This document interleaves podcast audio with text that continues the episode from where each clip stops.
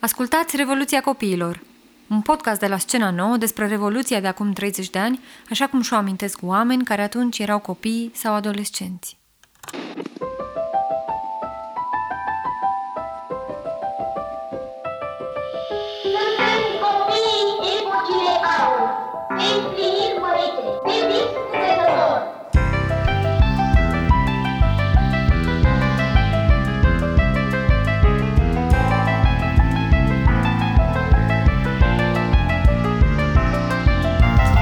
Sunt Andra Mațal și vă propun să ascultăm împreună cum s-a înregistrat căderea comunismului în cutia neagră a memoriei noastre.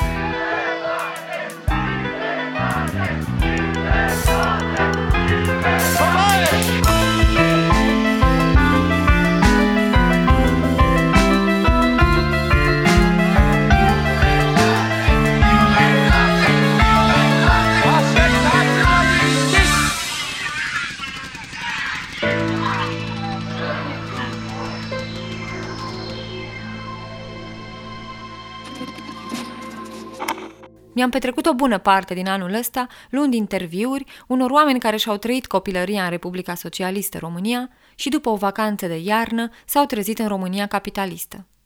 Am vrut să aflu de la ultimii șoim și pionieri cum își amintesc Revoluția și cum au încasat un eveniment istoric brutal. Pentru asta, am făcut naveta între București și Timișoara, primul oraș liber de comunism, unde am căutat urmele Revoluției pe ziduri, în muzee și pe străzi, dar mai ales în viețile oamenilor. M-am întors cu ei în decembrie 89, în piețele care miroseau a fum și a pâine caldă, unde lumea era însuflețită de o forță cu totul nouă. Am aflat cum e să-ți vezi mama împușcată și cum e să trăiești într-un bloc baricadat de frica teroriștilor. Am auzit conspirații despre otrăviri în masă și povești despre apariția unui semn pe care nu-l cunoștea nimeni. Două degete ridicate în formă de V. Am stat de vorbă cu oameni pentru care totul a fost ca o emisiune stranie la televizor, un maraton de exaltare și știri false. Dar și cu oameni pentru care Revoluția a continuat mulți ani, în coșmaruri. Pe măsură ce am pătruns mai adânc în amintirile lor, am descoperit frici și traume despre care societatea amețită de tranziție nu a vorbit deloc. Mulți dintre copiii și adolescenții din 89 au înțeles abia la maturitate că ceea ce au trăit multă vreme poartă numele de tulburare de stres post-traumatic. Deși am fost de multe ori gata să mă rătăcesc în haosul de informații din jurul Revoluției, podcastul pe care îl ascultați nu e căutarea unui adevăr. E un exercițiu de istorie subiectivă, spusă pe multe voci și construită din amintiri. Ca toate amintirile sunt selective, poate uneori imprecise sau chiar deformate fără să ne dăm seama. Dar sunt cea mai directă legătură spre momentul care, în urmă cu 30 de ani, a schimbat totul. Înainte să aflăm cum s-a auzit pentru prima oară jos Ceaușescu la Timișoara și București, am vrut să mă întorc în lumea care atunci începea să se sfârșească. I-am întrebat pe unii dintre cei pe care îi veți asculta în episoadele viitoare povestindu-și propria revoluție, cum a arătat viața lor înainte de ruptura din 89. Care sunt primele imagini care le vin în minte atunci când aud comunism?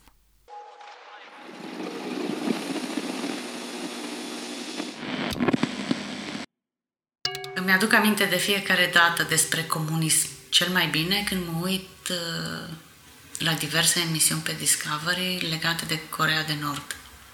Din satelit, pe area geografică a Coreei de Nord este întuneric, ceea ce era și în România. Nu aveai lumină. Deloc, pe stradă, pe... ți se lua curentul în casă în fiecare săptămână sau în fiecare zi. Întotdeauna când vorbesc de chestia asta, îmi aduc aminte de întuneric. Era gri. Era... Bine, era lumea mea, că eram copil și m-am născut în ea și n-am perceput-o de la început ca fiind nasoală. Dar țin minte și acum uh, când se tăia curentul, era frig.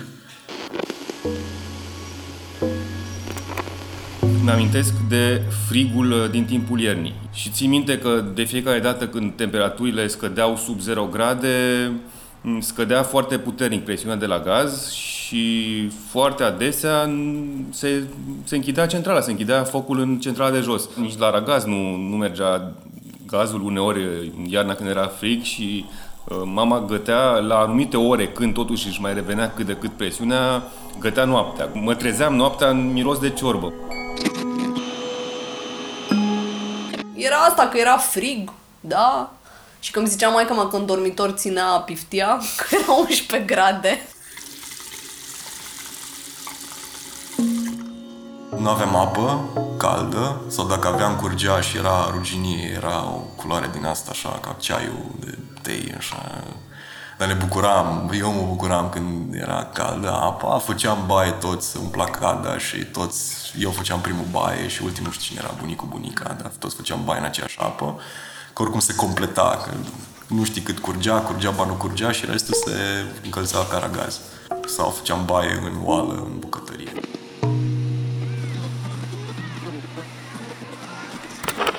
Asta mi amintesc. Mi amintesc uh, mulți copii, nu știu de ce, foarte mulți copii și jocuri.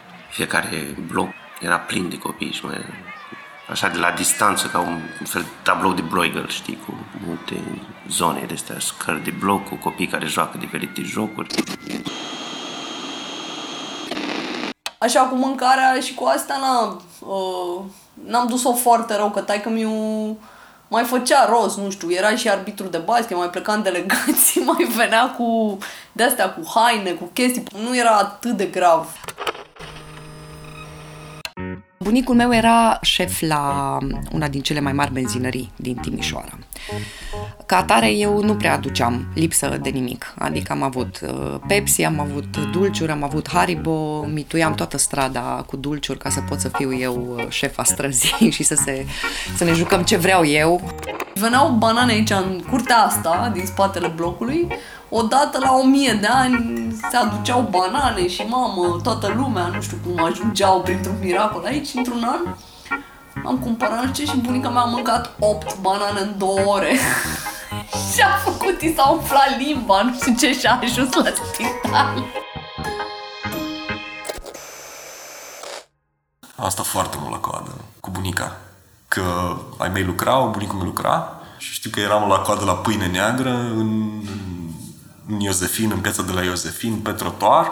Și bunica mea la un moment dat a văzut că e rumoare peste drum, au început să fugă oameni din coadă pentru că peste drum a apărut să le dau autocare cu turiști, erau bișnițari, bișnițari, erau oameni din Serbia care veneau în România să vândă chestii așa cum și noi ăștia din Timișoara.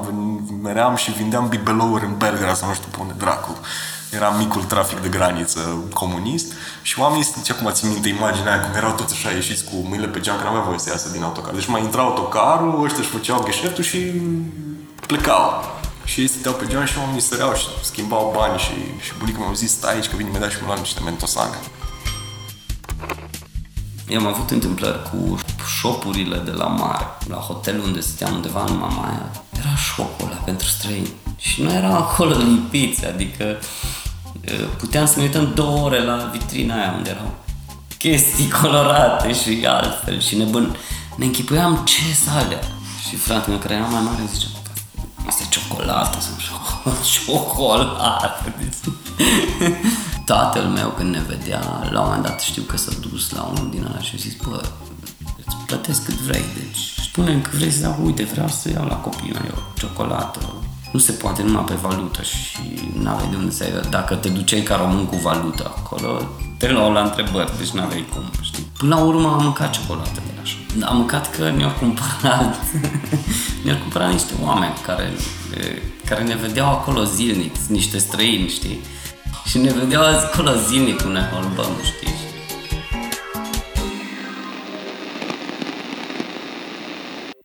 La mine a arătat uh, un pic diferit față de uh, copiii cu care am copilărit eu și cu care făceam școala împreună, din cauza că tatăl meu lucra în Germania.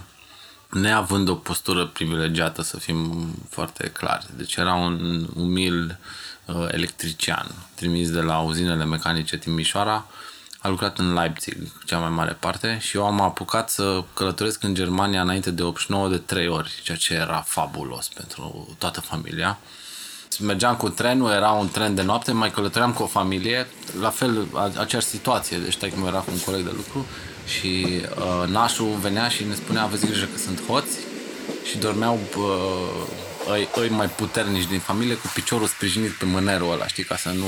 Și într-adevăr era plin de hoți trenul. Era nebunie.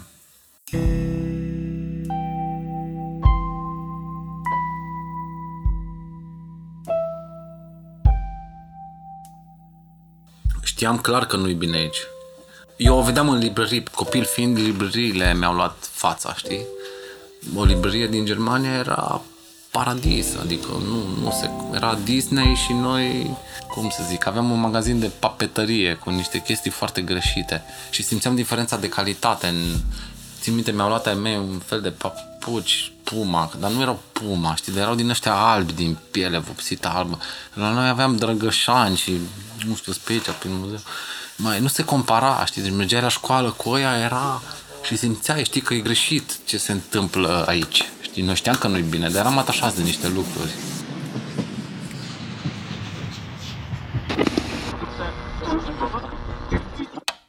Faze că noi știam cumva, trăind într-un, într-o localitate aproape de graniță, aveam acces la televiziunea iugoslavă și primeam, eu știu, reviste din Germania sau aveam colegi nemți care aveau rude, știu, prieteni plecați tot, na, mai răsfoiam Kicker, Sport Magazin și vedeai altă lume, adică uh, era clar, uh, propaganda aia care se făcea la școală nu ne atingea așa, nu ne-a pătruns foarte puternic pentru că vedeam că nu e ceva în regulă și de la calitatea hârtiei uh, revistelor sau reclamele alea cele mai banale de la alte televiziuni, vedea era o discrepanță foarte mare între naivitatea asta, nu știu, cumva candido absurdă din, uh, din România și, și ce se întâmpla acolo.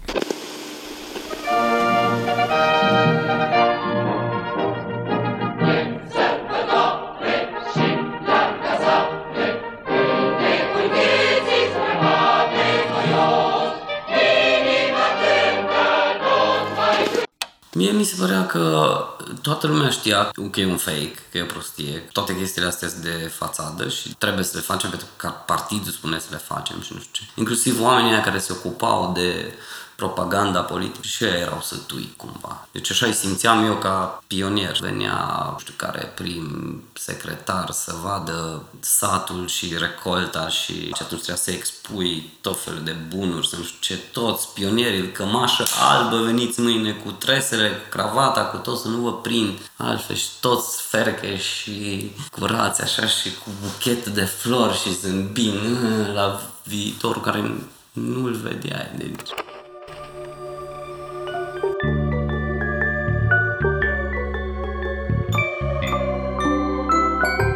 Am fost făcut pionier, uh, nu eram foarte stilitor, prin urmare riscam să nu fiu făcut pionier în prima serie, ceea ce evident era o mare rușine pe vremea aia. Uh, și am fost pus de pionierii mai mari și mai responsabili să um, țin un fel de jurnal în care să mă căiesc cumva, să spun că uh, n-am învățat, dar o să învăț, o să fiu mai disciplinat, o să fiu mai bun, îmi doresc cu ardoare să devin pionier. Erau niște niște fraze standard pe care pionierii mai mari uh, m-au pus să le repet acolo.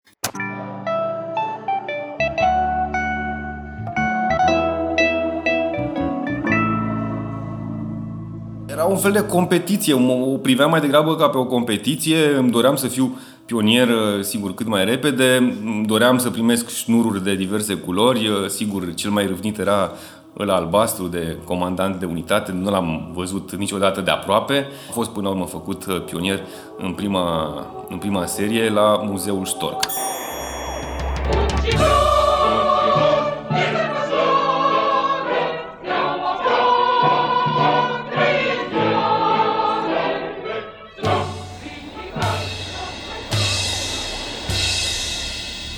Cred că constructul unei revolte în mine vis-a-vis de acest sistem a pornit și din, mai ales din școală, că în școală era latura de disciplină inelul de la cravată. Da? Cravata nu avea voie să fie notată. Inelul de la cravată. Cât de curat și apretat este sacoul, uh, uh, cămașa, știi, deci călcată și toate tripurile astea care na, te scotea în curtea școlii și te făcea de căcat față de tot, whatever, știi? Deci, da, asta.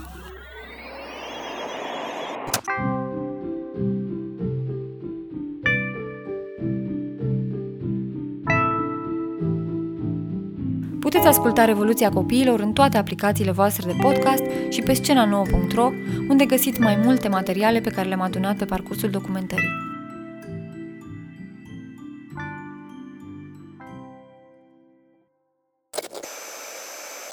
Țin minte multe lucruri.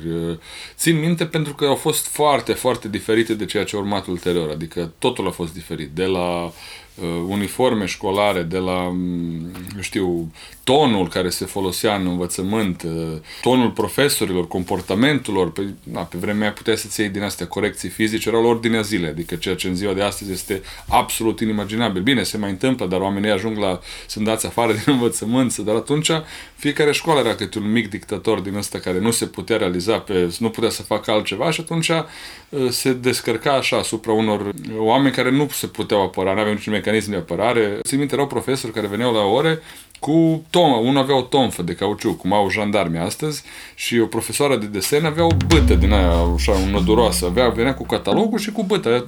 Nu, nu mi se părea nimic ciudat, adică doamna Balint așa vine, Na. Dar dacă te prindea cu gumă, ți-o lipea în păr și na, nu conta la care ai băiat sau fată, trebuia să mergi să te tunzi sau... La noi în, era un frizer, un neamț, Hair Calling se numea și el știa să tundă doar două tipuri, de una din aia frez sau zero total sau freză din aia tip Hitler-Jugend. Și aveam și niște prof destul de isterici care veneau și făceau inspecție în timpul pauzei și efectiv îți goleau toată geanta și dacă aveai o carte, o revistă, da, dacă era și străină, era mai nasol.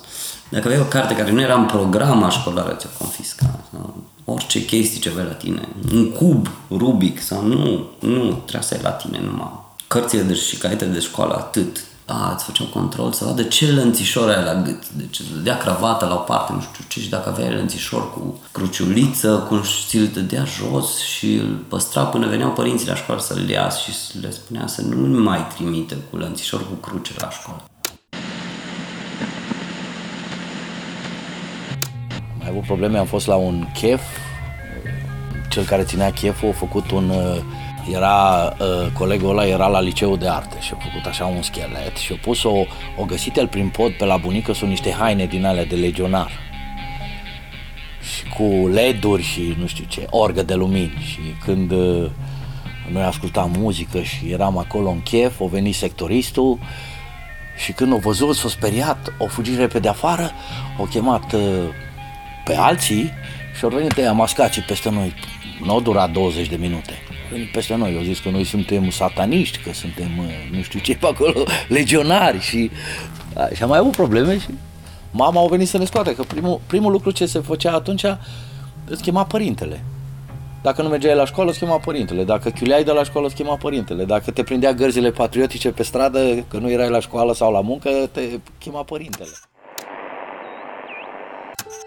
Uh, și da, mai eram scoși și la la muncă patriotică, la roșii, care țin minte că ne-am bătut, ne-am umplut toți, ne-am făcut varză. La roșii, la cartofi, la morcovi, futi mă și la fasole. Deci fasolea, deci e capătul, contra Chemsul.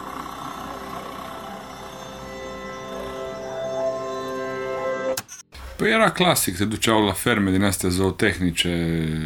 Eu fiind la școala generală din Variaș, ne-au dus la ferme, la strâns, uh, la cules cartofi, la uh, curățat ceapă, la depănușat porumb, uh, erau niște ferme sau pe, da, munci de câmp sau muncă din asta la fermă și da, fiecare elev avea o normă, de exemplu la ceapă trebuia să cureți 25 de găleți mari pe zi sau 50 de găleți mici, depinde dacă aveai găleată mică sau mare, depinde cu care veneai din aia de trebuia să vii de acasă și vedeai la școală, te urcau într-o remorcă și cu tractorul Bine, protecție zero din aia, cum ana în ziua de astăzi ar fi fost crimă numai să vezi așa ceva, adică na, unii mai picau din remorcă, chestii genul ăsta.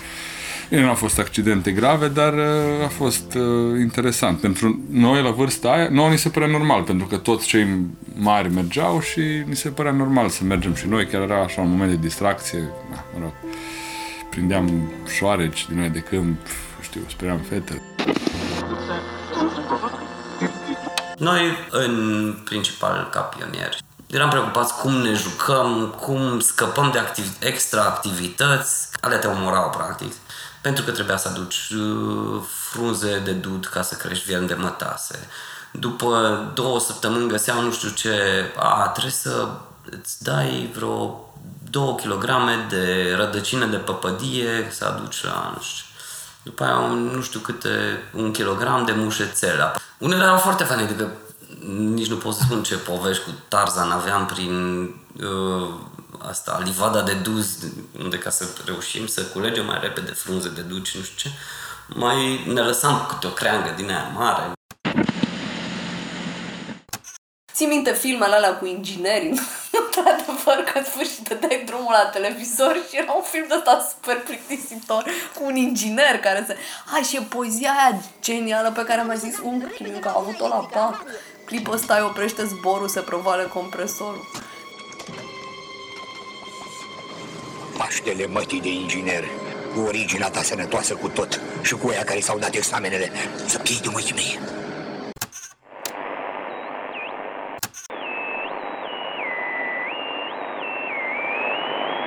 23 august eram forțat de școală să mă duc la demonstrații. Defilare în, prin centrul Vaslui, pe strada principală. Și țin minte la un moment dat că au făcut, ne-au chemat pe toți, eram în piața centrală și trebuia să facem un soi de animații de asta. Eram toată școala, așa, îmbrăcați în o anumită culoare, nu știu ce, și stat într-un colț și era un card de reportaje de la TVR și, uh, știu, ne roiam în jurul carului să vedem și noi că erau niște ce se întâmplă. Deci am stat acolo, probabil, am stat în piață vreo patru ori până când am cedat și am fost la, am fugit cu câțiva colegi la cinema. Și am văzut uh, după aia la televizor uh, transmisia, sau mă rog, emisiunea și Vaslui apărea, cred că două, trei secunde pe ecran, după aia mergea într-o căsuță, într-un ecran împărțit în patru cu alte orașe.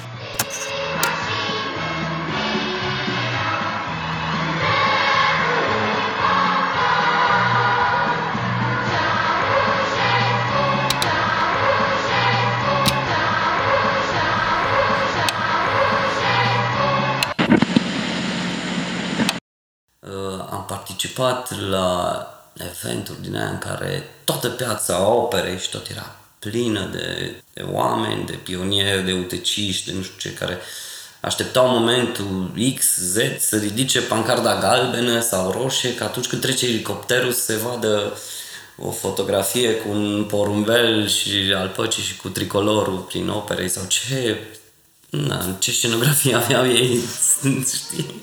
Și așteptai vreo trei ore acolo în soare să nu știu, să ridice aia și cu toți, "Ia, știi, ridicați, mișcați alea, mai energic, mai energic. și și trecea cu vreo, o trecut, pac, 5 secunde, bine, ok, predați cartoanele, toată lumea. Cu dragoste ne exprimăm mândria pentru prezent și falnic viitor, Partidul Ceaușescu România.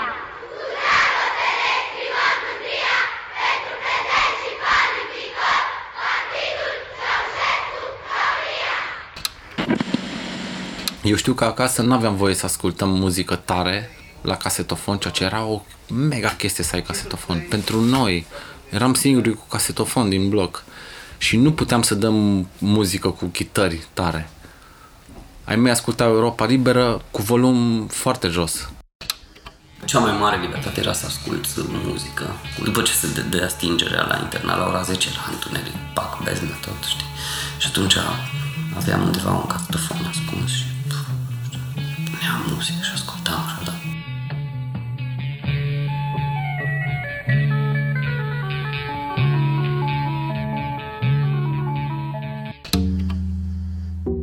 Toată lumea vorbea în șoaptă, simțeai tot, tot, tot sistemul ăla, evident. Tai că era arbitru internațional, pleca în străinătate, evident că ne spunea, aveți grijă, nu vorbiți ce facem în casă, adică mai ascultau și Europa Liberă sau Simțeai, adică și uh, felul în care vorbesc și adulții despre domnule ăla e polițist, ăla e, adică erau, sau felul în care ceilalți vorbeau despre o anumită autoritate.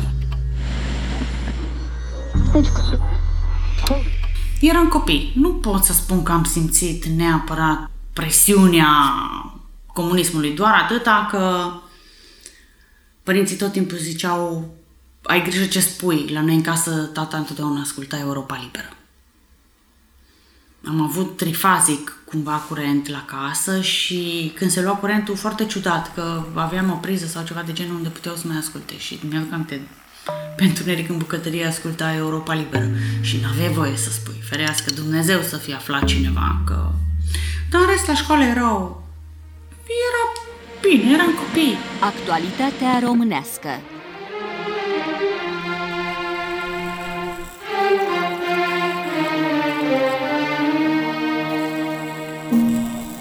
Mai mai amintesc ceva din dizidența mea din copilărie, când am întrebat tata la grădiniță dacă ce facem seara, știi? Și toți ziceau, ne spălăm pe dinți, de, mă rog, ce făcea fiecare seară.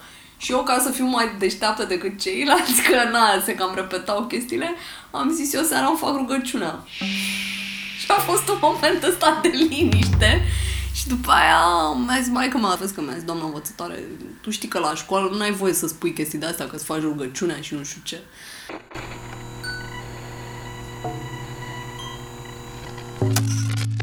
La un moment dat, uh, dacă mă ausezi un meci, arbitrație Borussia Dortmund, unde juca un fotbalist răducan român, Marcel Răducanu, un jucător foarte bun. Și mi-a adus uh, foarte multe poze cu, cu echipa. Mi-a zis, băi, astea nu le arăți la nimeni, na, na, na, pentru că le era român, era fugise din țară.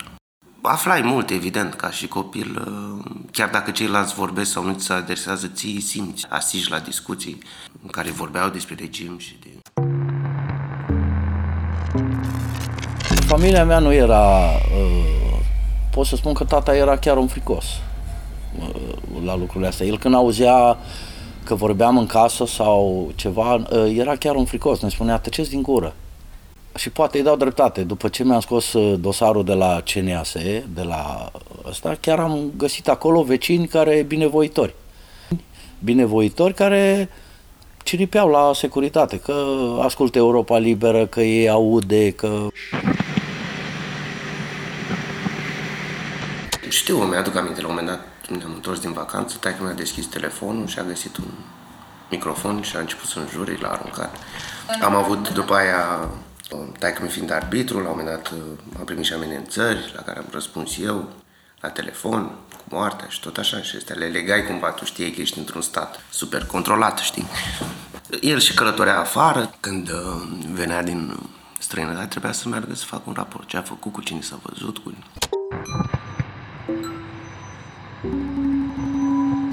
Eu cred că generația noastră, adică generația mea, noi am fost mai maturi din punct de vedere politic. Noi am văzut atunci lucrurile uh, mult mai drastică acum, ca generația aia. Degeaba uh, eu aveam 17 ani, dar uh, aveam deja probleme la 17 ani cu securitatea. Cred că atunci noi vroiam schimbare, noi tineretul mai ales aici în Timișoara, noi eram, uh, cum să spun, eram aviz după, după tot ce înseamnă democrație. Aveam norocul că e sârbii lângă noi, ungurii, uh, noi prindeam posturile de televiziune care toată țara nu se uita decât două ore la, la uh, televiziune, că așa era atunci, noi, noi puteam să vedem și alte lucruri, vedeam viața altfel și cum este afară și în altă parte. Și aveam care plecau în Germania cu acte și se întorceau înapoi, de exemplu, în vizită. Și ne întâlneam cu prietenii aia și ne povesteau și ne spuneam, uite așa cum e în Germania. Visam și noi la autostrăzi, visam și noi la clădiri înalte, turn, visam să mergem și noi pe stradă liberi, să nu stăm tot cu frica că ți se întâmplă ceva sau că să zici un banc despre cineva din politic și să fie arestat. Da, mi se părea că trăim într-un shit, știi? Și am avut o ședință de familie în 88 în Leipzig, în care părinții mei ne-au întrebat pe mine și pe sora mea uh, dacă vrem să rămânem acolo sau vrem să ne întoarcem acasă. Ei s-au vorbit între ei că hotărârea ne aparținea exclusiv nouă, deci ei făceau cum consideram noi și noi n-am vrut. Mai mult, sora mea, ea fiind atașată de păpuși, și a zis, păi dar rămân păpușile singure acasă și n-am, ne-am întors acasă.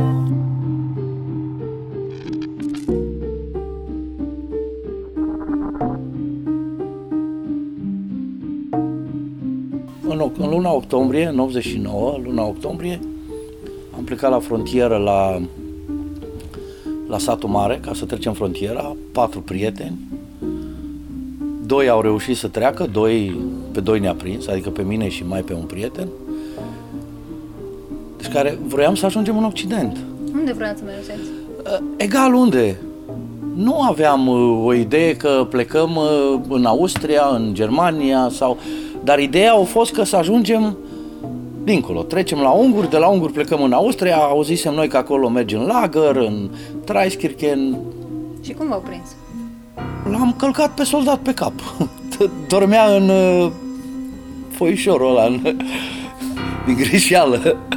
Că doi erau pe o parte de somă și noi eram pe o parte de somă și chiar l-am călcat. Soldatul ăla dormea, n-avea treabă, păzea frontiera acolo. Stai, stai că trag venit Duba, ne-a luat TV-ul ăla, ne-a dus la satul mare, după aia ne-au adus la Jimbolia. Bine, la satul mare era o ploaie mocănească, să fac o paranteză, mi-aduc aminte, eram vreo 50, cred că, legați de un gard cu sârmă. Lângă mine era o fată, cred că avea vreo 19 ani, gravidă și un soldat îi nu înceta să-i dea picioare în cap și să-i spună că din cauza ei nu poate să plece el acasă în permisie. Ne-au dus la Jimbolia, am încărcat trei, trei remorci din alea de, de balegă de la Gheazeu, numai să-și bată joc de noi, de să ne umilească.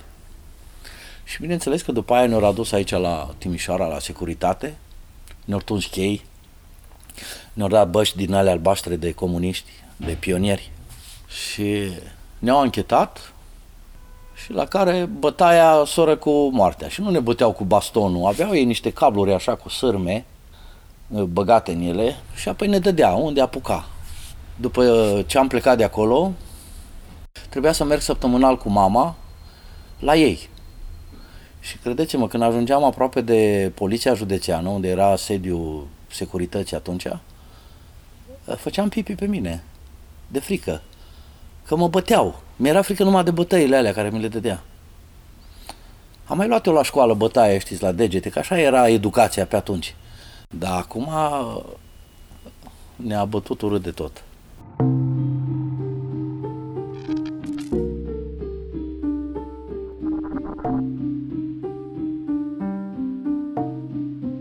Acesta a fost primul episod din Revoluția Copiilor, iar ei sunt cei 11 povestitori pe care i-ați ascultat.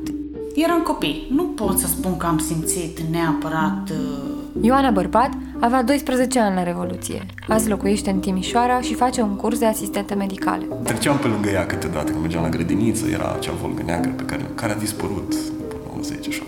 Andrei Ursu avea 5 ani în 1989. Acum spune povești și face teatru la Timișoara. Nu am uh, amintiri uh, clar definite despre comunism. Matei Martin avea 11 ani la Revoluție. Azi locuiește la București, unde lucrează ca jurnalist cultural. Pare bine că m-am născut înainte, dar nu pot să explic foarte bine de ce. Ana Constantinescu avea 7 ani la Revoluție. În prezent, se ocupă de videografie la București. Curtea blocului, na, iar ca, ca imagine așa din copilărie, unde ne jucam toată ziua. Corneliu Porumboiu avea 14 ani la Revoluție. Acum e stabilit la București, unde lucrează ca regizor de film și scenarist. Știi, eu am avut grădină, vișini, huțuluș. Cristina Cizmaș avea 11 ani în 1989. Azi e actriță și cofondatoarea Teatrului Aoleu din Timișoara. Știam cam care e gradul de bătaie pe care ți-l dă fiecare prof, știi? Octavian Horvat a prins Revoluția la 16 ani. Azi e cofondatorul unei agenții de creație din Timișoara și solist al trupelor Implant pentru refuz și plazaj. Ce-ți doreai la vârsta aia? Chestii foarte banale, eu știu, să ai ciocolată, mir. Goran Rakic avea 10 ani la Revoluție. Azi locuiește la Timișoara, unde e scritor și director al editurii Uniunii Sârbilor din România. La muncă patriotică, la roșii, care țin minte că ne-am bătut, ne-am umplut. Ovidiu Hrin avea 12 ani în 1989. Acum are un studio de design grafic în Timișoara. Noi o simțeam din prisma muzicii și a jucăriilor, ca și copil. Asta ne, ne durea cel mai tare. Ovidiu Mihăiță avea 9 ani la Revoluție. În prezent, e actor, cofondator al Teatrului Aoleu și inițiator al Muzeului Consumatorului Comunist din Timișoara. Cred că atunci noi vroiam schimbare, noi tineretul. Marian Olaru avea 17 ani când a ieșit la Revoluție. Azi lucrează ca operator de moto stivuitor la Timișoara. Suntem Andra Mațal și Cosmin Postolache și împreună am creat podcastul Revoluția Copiilor pentru Scena Nouă. Eu m-am ocupat de documentare și de interviuri. Eu de muzică și efecte. Montajul l-am făcut împreună. De grafică a avut grijă Sorina Vazelina. Le mulțumesc pentru ajutorul lui Victor Ilie, Sorinei Vazelina, lui Grigore Liteanu, Nicolete Giurcanu, lui Virgil Hosu și tuturor celor care au scormonit după oameni și povești revoluționare în orașele lor. În acest episod am folosit materiale din arhivele TVR, Arhiva Europa Liberă, arhiva audio de pe blogul lui Marius Mioc și un fragment din piesa Vei pleca din norul meu a formației Sideral. În episodul următor ne întoarcem la Timișoara în zilele când străzile s-au umplut de oameni și de tancuri.